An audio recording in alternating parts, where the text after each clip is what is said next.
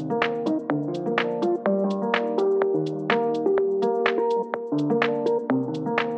everyone, welcome to another episode of Lost and Founder. This is episode seven, and uh, I'm, I'm pleased to say this week is a slightly different episode. So, one, I'm recording a little bit later in the week. As I've been doing these, it's been slipping later and later, but I don't know if that's a trend that will continue. It can't continue forever, otherwise, I'll never do a show ever again which is not my goal. This week, though, I'm recording on a Thursday, and that's because today I've been doing an AMA, an Ask Me Anything on Reddit with the Reddit SaaS community, as in software as a service community. And I thought it would be helpful to just share some of the questions I've received as part of the AMA today. Only a handful, and I thought it would just be a good way to structure the show. And let's see if it's helpful or interesting or different. Well, it'll certainly be different, and hopefully it, goes. It's it's helpful for other people out there. So yeah, let's tuck in and try this out. So yeah, episode seven. Here we go.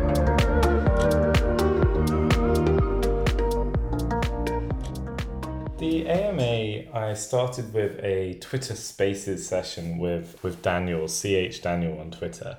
I'll link his Twitter in the in the show notes. And Daniel asked me a bunch of great questions live, and I thought while while it was recorded, I thought it might be good to just relay those questions on on this show, and hopefully they can be helpful for people. And I guess yeah, there's a couple of questions I just wanted to rattle through and you know, I, I'd like to try and keep the show to 15, 20 minutes, and that's certainly my goal uh, today, and not to go too far over. But I think one of the things I realized uh, talking with Daniel for over an hour today is that it's very easy to go down a rabbit hole on, on many of these topics and could easily spend all day talking about any of them. But the first question, or one of the first questions, I couldn't remember exactly how it was phrased, but Daniel asked me about our team. He had already met a couple of other members of the team, Beth and and Russell, who are both on the Twitter Spaces live audio session. And Daniel was asking me about essentially how's the team evolved and changed and how how do we work with with people that are so driven and and dedicated and I thought it was just generally quite a good topic to, to start with because I think with with with the world of company building and especially with the world of entrepreneurialism and startups, I think a lot of the focus often goes to the founder or the CEO or the person at the top of the the supposed hierarchy of, of the company. And I, I think it's important it is important to try and emphasize that that obviously companies are made up of many many people. And and I, I think it's a big reason why I love running Go Squared and running running a company is that I get to work with with some fantastic people and I get to you know for the most part choose who I work with and enjoy enjoy that experience. And I always feel very honored that anyone would choose to to join us on this journey and join me on this journey because they're putting a lot of trust and faith in in me but also in what we're doing and I think from from my perspective, one of the things that has evolved or changed over the last year and a half, two years, obviously since the global pandemic, is that for us as a company, we used to be entirely in one office. We used to all be around a set of tables in a in an office in central London, and we had a very close knit culture in the office. We would all get lunch together as a team. We would get in at similar times, leave at similar times.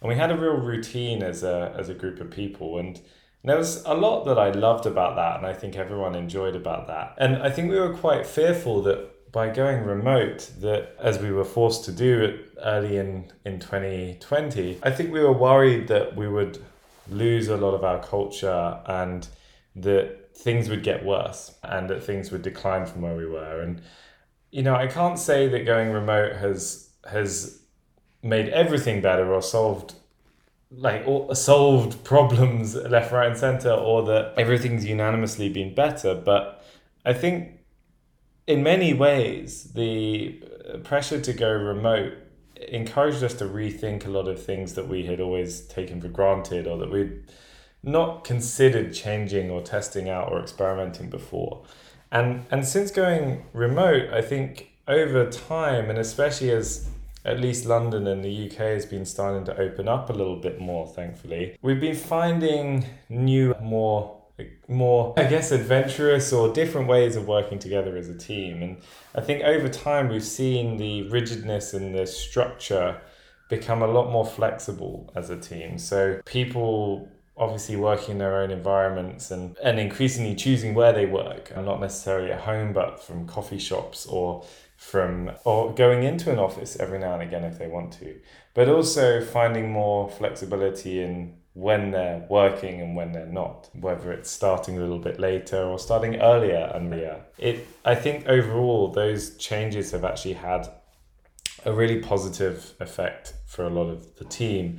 And i i think a lot of teams are often worried about some of those changes. And for me, a lot of it really comes down to having shared trust within the team that you trust team members, you trust that people will be working. And I think maybe there's a, I don't know if there's a generational divide there but I often when I talk to family members and whether that's parents or or other relatives there's often this assumption that people working remotely like it's hard to see what they're doing or they might be skiving off work. And I think for the most part the opposite has been true from what I've seen as a team over the last a year year and a half and that actually people are working far harder and more. And I think part of my job is to try and help people find the balance in, in their daily lives to try and make sure they don't work themselves into the ground and,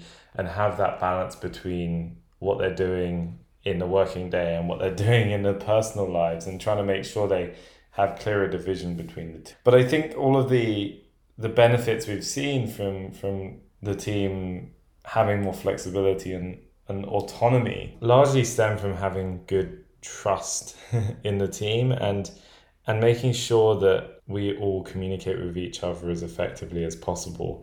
And it's obviously tested us on many fronts but i think by by hiring good people that you really do deeply trust to do their jobs and by by giving them what they need that trust is earned on both sides and I think a lot of my role as a CEO is really about helping to give give the direction and, and enough direction that people can go and do their jobs and not so much direction that people feel I'm trying to do their job for them. Trying to trying to really unblock people and and making sure that people can achieve what they need to do and, and are not held up by by me or by other people and by just making sure I try to hold the highest standards of communication within the team. And I I definitely know I've got work to do on all of those, but that's sort of where I see increasingly my, increasingly my role as a CEO. And I think it's really important and arguably more important than ever ever as a remote team of autonomous driven people. So that's pretty much one of the first yeah, that's one of the first questions I got, and hopefully that's a helpful answer.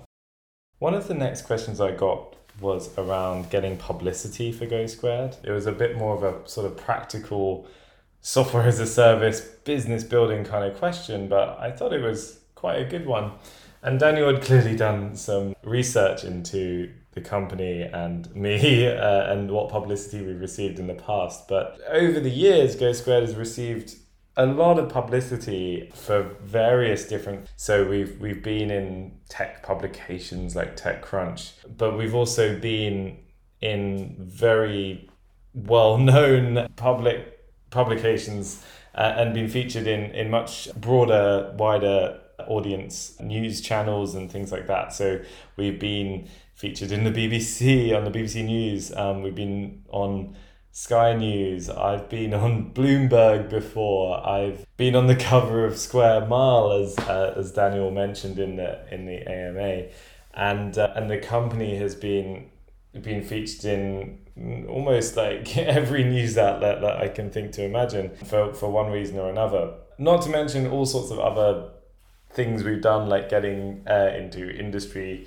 blogs and getting mentioned by big names on Twitter and things like that. And so I, I guess, yeah, some of the questions were really around like, how have we managed some of that? And I, I thought initially I was quite humbled um, because I, I hadn't really thought of it as anything too amazing or special. But in total, I think there's a lot perhaps that is helpful to share from what we've done to achieve some of that. And, uh, and it, it made me reflect on on actually some of those achievements we've had.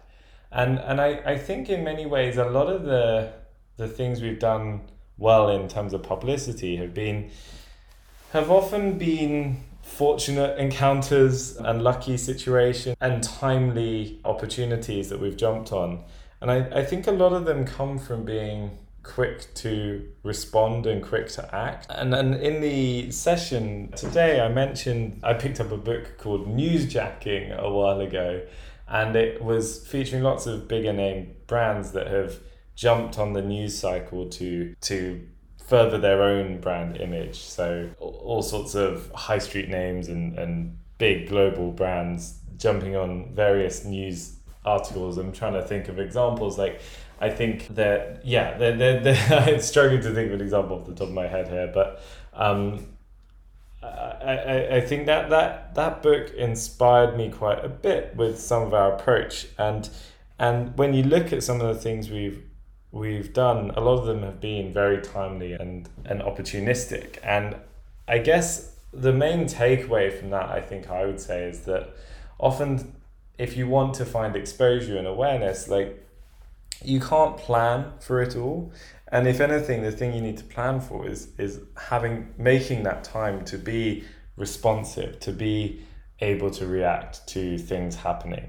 And so every day there is news. Every day there is something new that people are talking about. Whether you want it or not, whether you like it or not, there is always a news cycle, whether it's the latest Twitter trend or the latest headline on BBC News. There's always something new that, that people are talking about. And every time that happens, there's possibly an opportunity for your company, your brand, yourself to have something to say about it. And every time you have something to say about something, that's an opportunity for some exposure.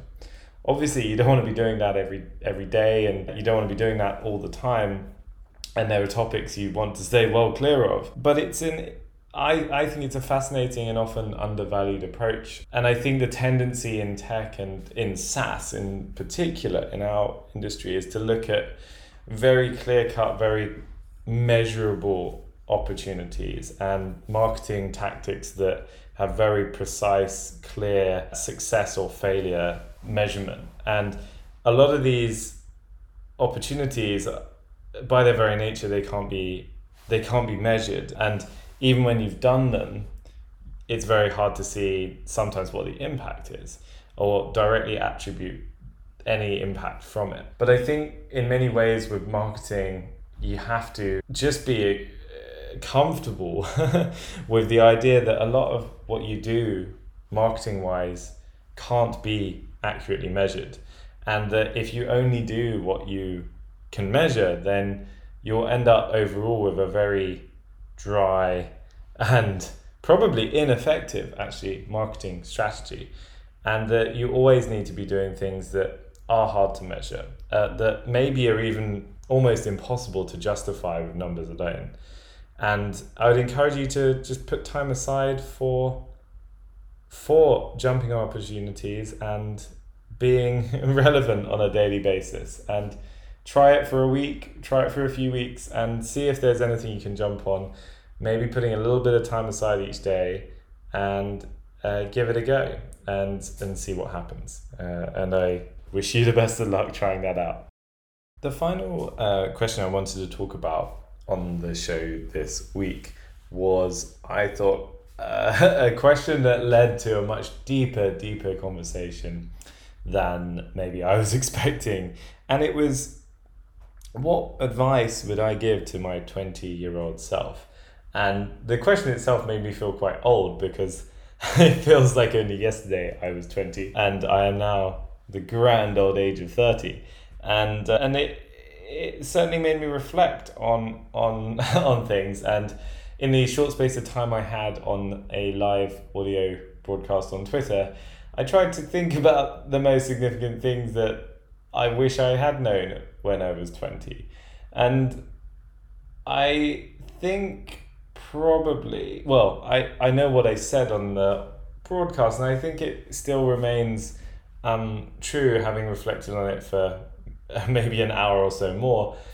And that is that getting clear with yourself about your own goals and what, what makes you happy and what doesn't make you happy in life is really, really important. And the clearer you can be with yourself about what you want, then the easier a lot of other things uh, become.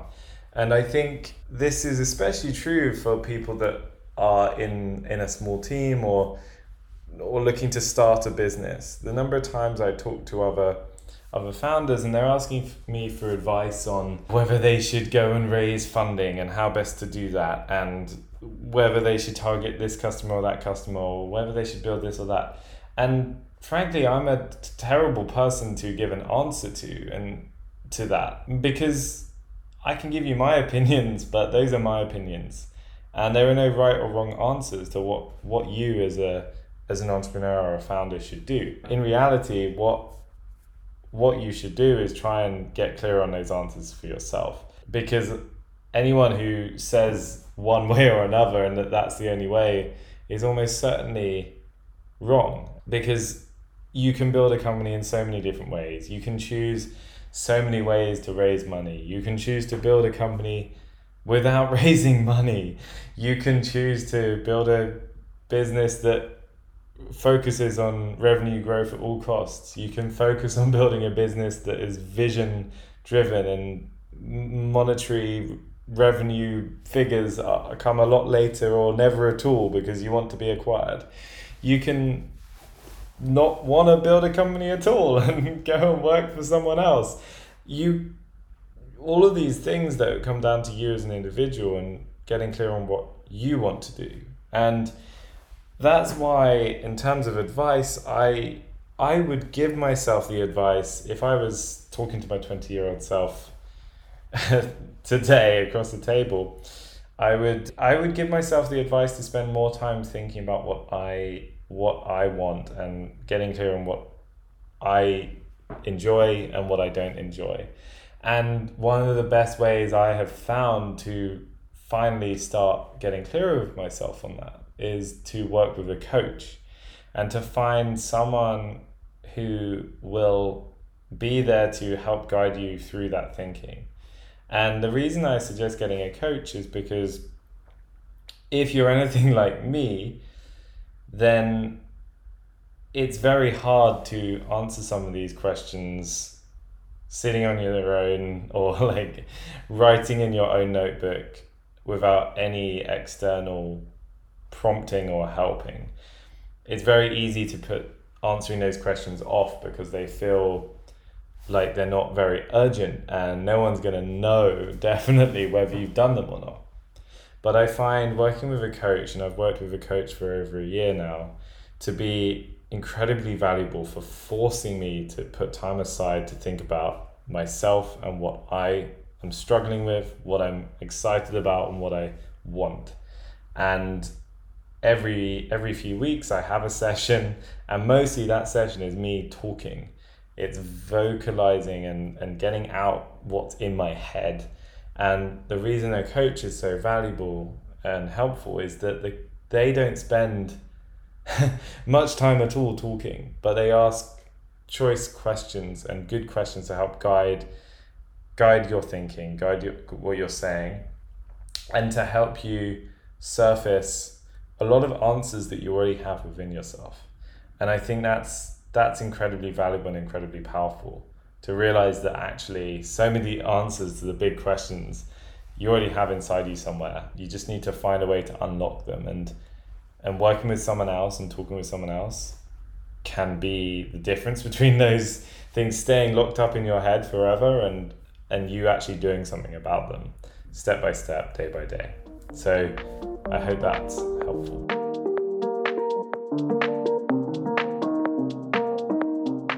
So, there we have it. Three questions from the AMA today. I could have done probably about 10 questions, maybe more, and I could have done a lot more to talk through any of those questions. If you would like me to do another show like this, please let me know because there's plenty more where that came from. And if it was helpful, if it was a good format, if it was a better format, if it was a worse format, I really want to hear from you so that I can keep iterating and improving the show. And if you've got questions you want to ask, then please chuck them my way and, and I'll do my best to read them out. I just, uh, in wrapping up the show, I always like to do a little, few little action steps and action. I'm winging this a little bit, but I think pretty much overall, I would say, in terms of the first point on the team, try to, as a founder, I think I would say, first and foremost, try to make sure you're spending your time giving people direction, unblocking them, and communicating clearly with them. I'd also say that building trust within the team starts with hiring great people and being really diligent with your hiring process.